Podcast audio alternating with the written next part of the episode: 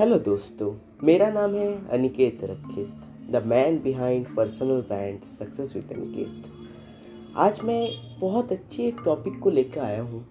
ये टॉपिक बहुत ही अच्छी है और ये हम सबको पता है, मगर इसके कारण को नहीं पता। वो टॉपिक क्या है?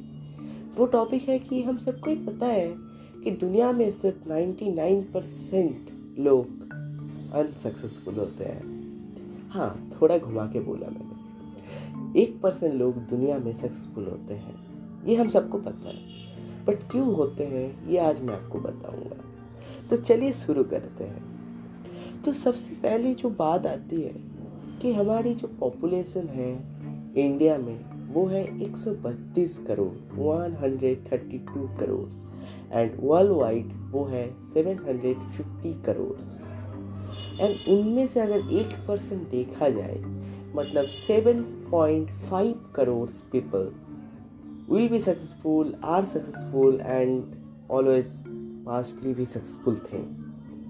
तो इसका कारण एक ही है क्योंकि वो लोग वो काम नहीं करते थे, जो बाकी के 99 परसेंट लोग करते थे, करते हैं और करेंगे।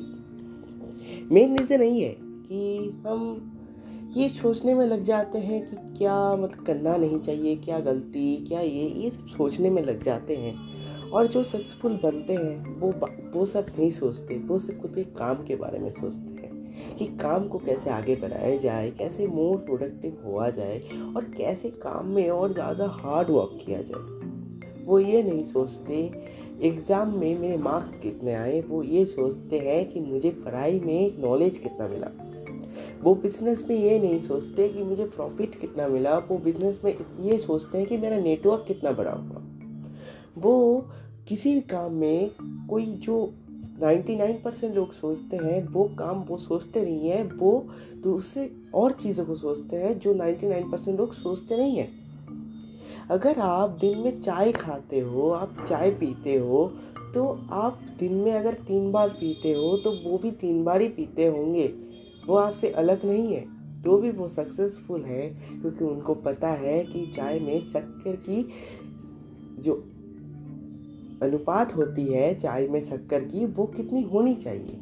इसलिए वो सक्सेसफुल है और आप नहीं हो।